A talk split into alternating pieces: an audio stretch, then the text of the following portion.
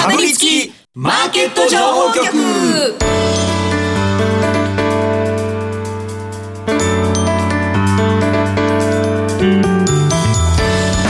金曜夕方はラジオにかぶりつき皆さん1週間お疲れ様でした。進行役の八木ひとみです。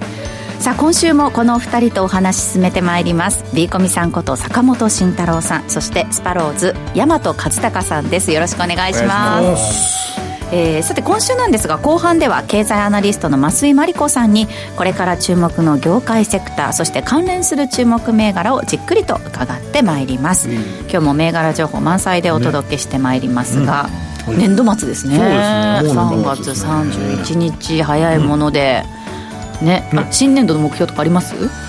いやそうだ。言われてみれば年度末なんだとか、うんうん、あ言われてみれば何曜日なんだとか あんまりそう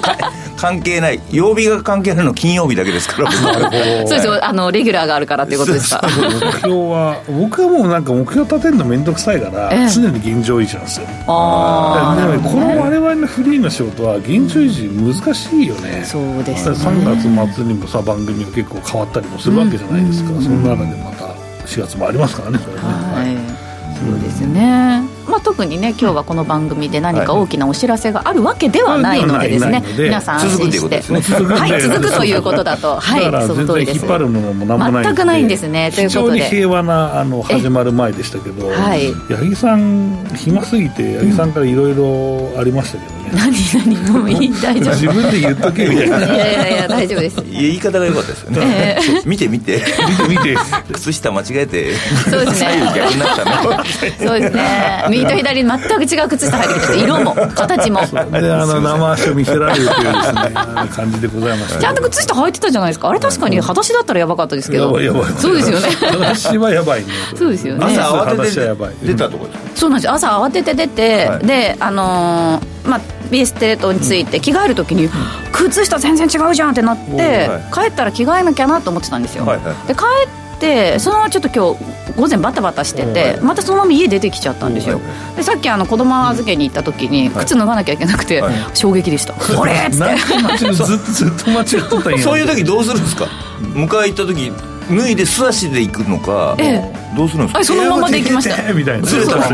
そう。違うちぐはぐの靴下のまま「へへ」って言いながら。言わなきゃ気づかないですよみたいなその優しい言葉をかけていただきながらですね。一応言うんだ自分。言わないとまずいよ、ね、あの人見てよって言われるよりは自分から言わないでもなんかおしゃれな人だと思われてる可能性は。そういう違って。ありますアシンメトリーそうそう確かになんかブーツで靴下脱いだらめっちゃキャラモンの靴下履いてる人多いからね意外とねそうですねでも朝の番組から靴下違いだったのかって言ってますから。はいそうですそうです。そうやって見ると面白いですね。朝の経済番組靴下、ね、いや分かんないからそれは。たまにお店で絶対脱がなきゃいけないところとかあるじゃないですか。私あの結構旅行とか行った時に、うんはい、あの浴衣とか着た時にタビックスみたいなのが一緒についてたりするじゃないですか。あれすごい柔らかくて履き心地がいいのでそのままあのお家に持って帰って。持って帰っていいとこが多いですね。そうですね、はい、それであの愛用してるんですけど脱がなきゃいけない時は一言言っていただかないと結構あれの頻度高いんで。でも以前テレ東のアナさんが履いてきた靴が違ったツイートしてバズってました確かに確かに。ありましたね左右逆の。いいですよね。みんなあることですもんね。慌てるとね、ありますから皆さんもどうぞお気をつけください、ねさてこの番組は YouTube でも同時配信しています。この後午後5時からは YouTube 限定で延長配信しますので動画でもご覧ください。また番組ウェブサイトには今日の資料アップしてあります。ダウンロードしてお使いください。今日もかぶりついて聞いてしまうような株情報てんこ盛りでお送りしていきます。かぶりつきマーケット情報局。この番組は岡三証券の提供でお送りします。かぶりつきマーケット情報局。ではまずは今週1週間のマーケットを振り返っていきましょう。日経平均ですが、えー、年度末2万8041円48銭ということで、うん、2万8000台乗せて終えました。ね、9回、はい、株は上がるぞ年度末みたいなね、うん。テンションは低いですけど。なんで、なんでテンション低いやいやいやいや何があの？朝倉先生みたいに言ってみたんです すいません。週間でいうと656円23銭の上昇ということで、かなりしっかりとした1週間になりました。いや、強かったね。なんか、あの、配当、高配当の株何個か NISA で持ってたんですけど、下がるかなと思ったら上がるという。いや、意外とバズってて、はい、あの、配当の権利落ちを埋めてる銘柄も散見されていて、はいはいはい、めちゃめちゃなんか買いよく強えなみたいな年度末でしたね。そうですね、上がる上に配当ももらえるから、すごいなと思いますけど、ね、うん、だから皆さんも配当株が権利落ちしてるのに、はい、あの、上がってる、権利付き最終日の終値より上がってるパターンは意外とあって、はい、おおって思ってる人いるのかなと思いますけどね、うん、昨日もね、一応、なんか100円の下落でしたけれども、うん、権利落ちも考えると実質プラスで終えてましたから。そ、ね。まあ、そこまで、まあ、権利落ち分も足してしまうと、うん、まあ、完全にではないですけど、まあ、あの一連のね、うん、えー、まあ、金融不安みたいな、ショックじゃないと思う、不安でいいと思うんですけど、うん、不安の部分まで実際、戻ってきちゃったなというそうですね、回復してきた形、ね、やはりまあ非常に強いなというのがあって、もうこの背景ってじゃあ何なんですかっていうと、うん、うん実は、まあ、年始のね、年始年始の位置を考えると2万5500円ぐらいだったじゃないですか、はい、そうですね、その時ってじゃあ何があったんですかっていうと、うんまあ、景気悪化懸念みたいな、リセッション懸念みたいなのがずっと騒がれてて、うん、まあ、金利上がったからやべえぞみたいな話がずっとされていたじゃないですか、うんうん、まあ、でも業績が大丈夫だよとか僕は言っておったんですが、でするするってこのまま戻ってきて、であのまあ銀行、まあ、金融不安みたいなのがまあ出てきて、まあ、調整したわけですけど、その時って日経平均ってそんなに、まあ、年始のところまで下がらなかったじゃないですか、あれだけみんな大丈夫かとかいう話だったんですけど、ってことは、あれも織り込まれてたのかもしれないよねって思えますよね、その年始に。うん、だから、そう考えると、この相場って、新しいその不安材料が呪術なぎにならない限り、意外と、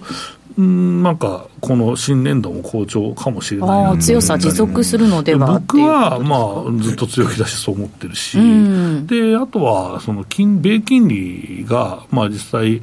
上がった時もですね、えーとまあ、もうちょっと利上げあるかもって上がった時も、まあ、グレートローテーションみたいなのがあまり起こらずですね、うんうん、まあ、株式は株式でしっかりお金がそのまま残ってたので、まあ、そこの、えー、動き、まあまあ、世界のポートフォリオちょっといじろうかなって日本株ちょっと買うみたいなのもあって、まあ、S q の前の動きで上がってるんですわっていうのだけじゃ片付かなくて、やっぱり、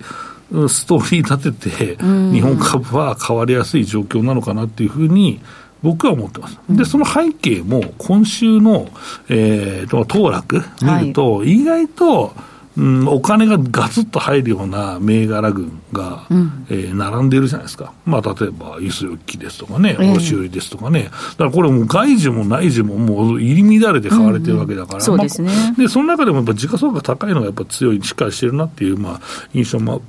あるので、まあ、今までちょっと、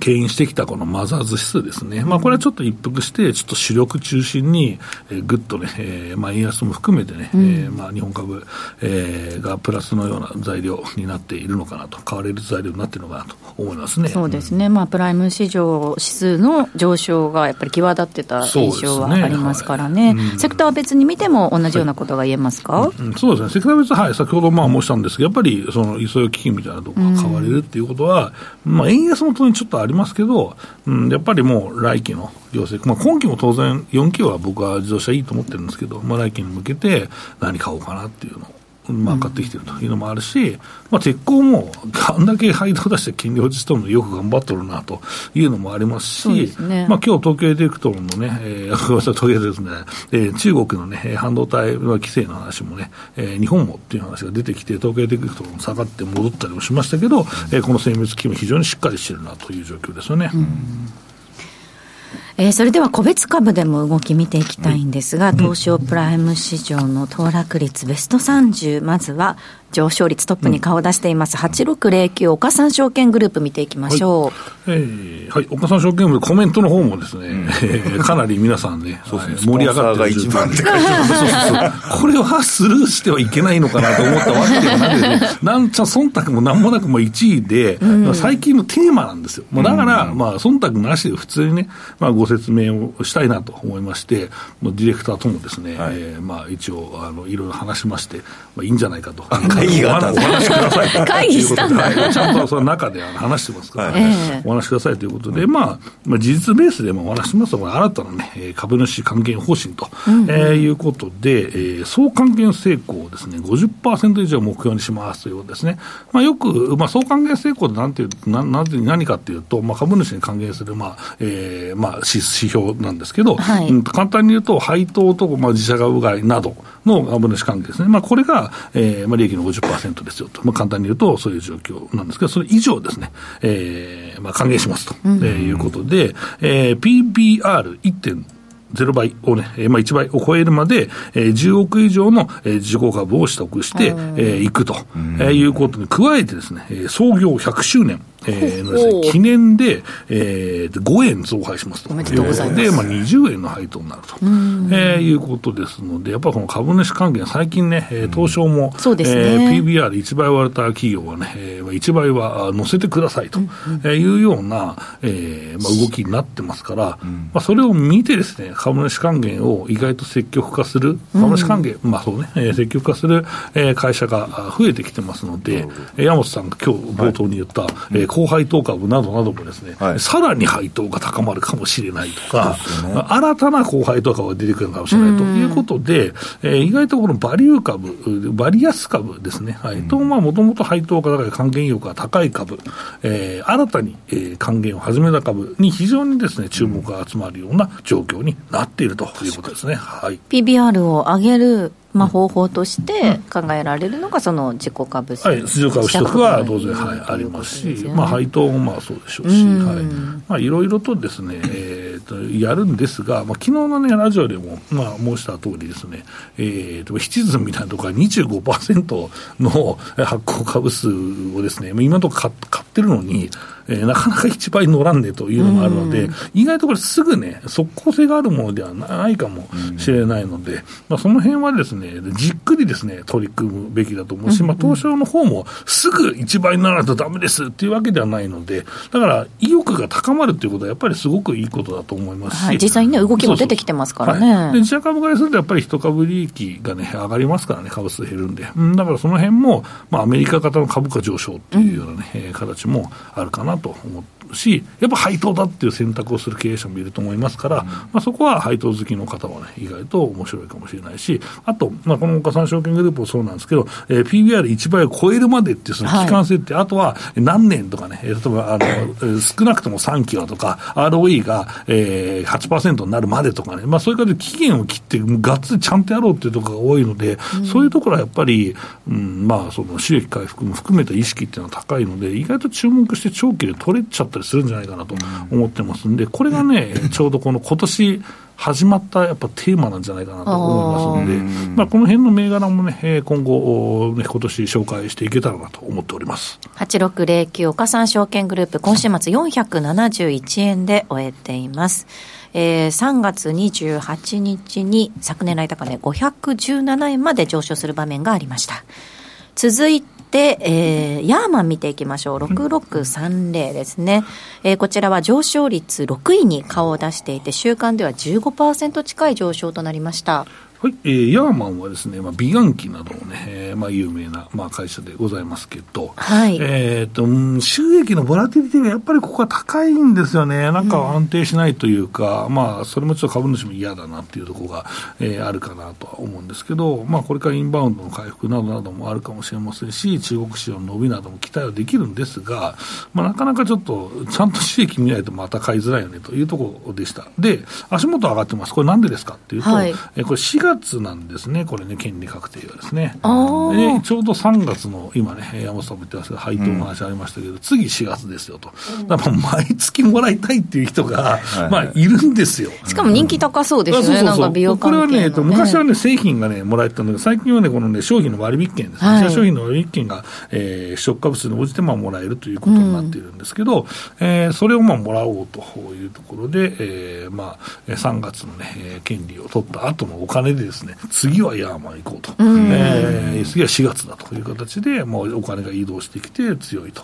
えーまあ、これがだんだんね、早くなってくるパターンあるけど、最近ちょっと相場も動いてたりしたので、あまりこういう先回りっていうのは少なかったんですけど、はい、空売りができない銘柄とかはすごくみんな先回り早いんでね、うん、えー、最近、うん、だ次はもうなんか5月とかを狙っとるといいかもしれないなと、いや本当、うん、今まではそんなわか1銘柄しか見てなかったから分からなかったけど、見るのがこう増えてきたら、うん。うん。あれ、もうこれ売った人がこっち買ってんじゃないかって、たまに見える瞬間。資金の移動が。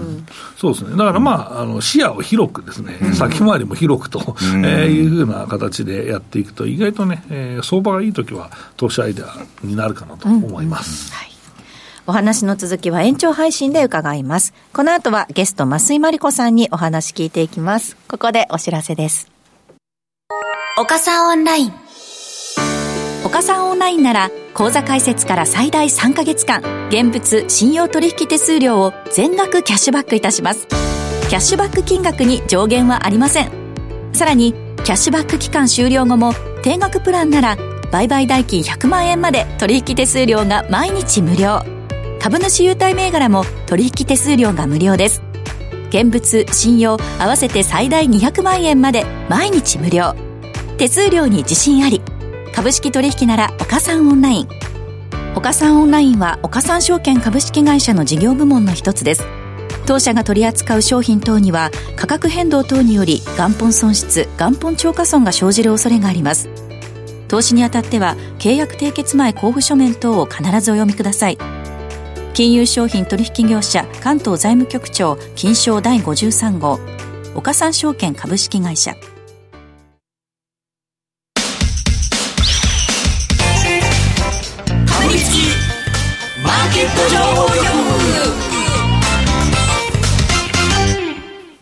ここからは本日のゲスト、経済アナリスト、増井真理子さんにお話伺っていきます。増井さんよろしくお願いします。よろしくお願いします。今回も業界分析のスペシャリストにこれから注目の業界セクター、そして関連銘柄を伺ってまいります。えー、今回見ていくところがですね、工作機械ということですね。はい機械セクターの中で中心的なものですね、うん、はいこれにしました。はい、はい、日本メーカーが強いということもあって、はい。取り上げてみました、はい。ではその日本メーカーの強さというのを見ていきたいんですが、工作機械生産国の国際的位置づけということで、はい、日本がどれぐらい、えー、国際的な位置にいるのかということなんですが今ちょっとあれですね資料が動きましたね動きました。はい。パワポがヒューって出てきました。かっこいい。僕も好き。大好き。はい。えっとですね、これはですね、大体の、まあ、位置づけなんですけれども、先端はやっぱり米国企業が強いということですね。航空とか宇宙。うん、ただし、次の段階になると、ドイツと日本が競ってる感じ。で、低位機種になってくると、やっぱり中国が強いということになってます。で、工作機械に限っても、これはあの中国もちろんいてシェアが一番高くてですね28%ぐらい占めてます、ただしあの上位機種になると日本とドイツが、まあ、15%ずつシェアを持ってるんですけども強くて。でその次にアメリカイタリアが8%ずつというような形になってます。でアメリカがもともと NC 装置というのを開発してこう誰でもですねコンピューターに設定しておけば、うんまあ、作れてしまうあの金属加工ができてしまうというあのニューメリカルコントロールなんですけども、えー、それがあのアメリカはちょっと自社製品にこだわってしまって、うん、でそこで日本がですねこれを標準化してあのなんていうんですかねファナックと三菱電機とあと外国ですけどシーメンスがこれを作る三大メーカーみたいになりましてでそこで一気に日本の地位が上がって、うん、工作機械では強いということになりました。はい。工作機械っていうと、基本的には強いよねこれはね、はい、そうなんですよね。ただしそれをちょっと脅かす要素も出てきて、はい、中国がですね、えあの中国製造2025って皆さんお聞きになったことあると思うんですけども、えー、あのコア部品を自分たちで作るっていうことで、うん、これがですね重点分野になってて、うん、NC 装置というのが、まあ最初に C をつけてコンピューターつけて CNC とか言ったりするんですけど、これがですね結構あの中国は本気でやろうとしていて、なるほど。技術センターたくさん作って、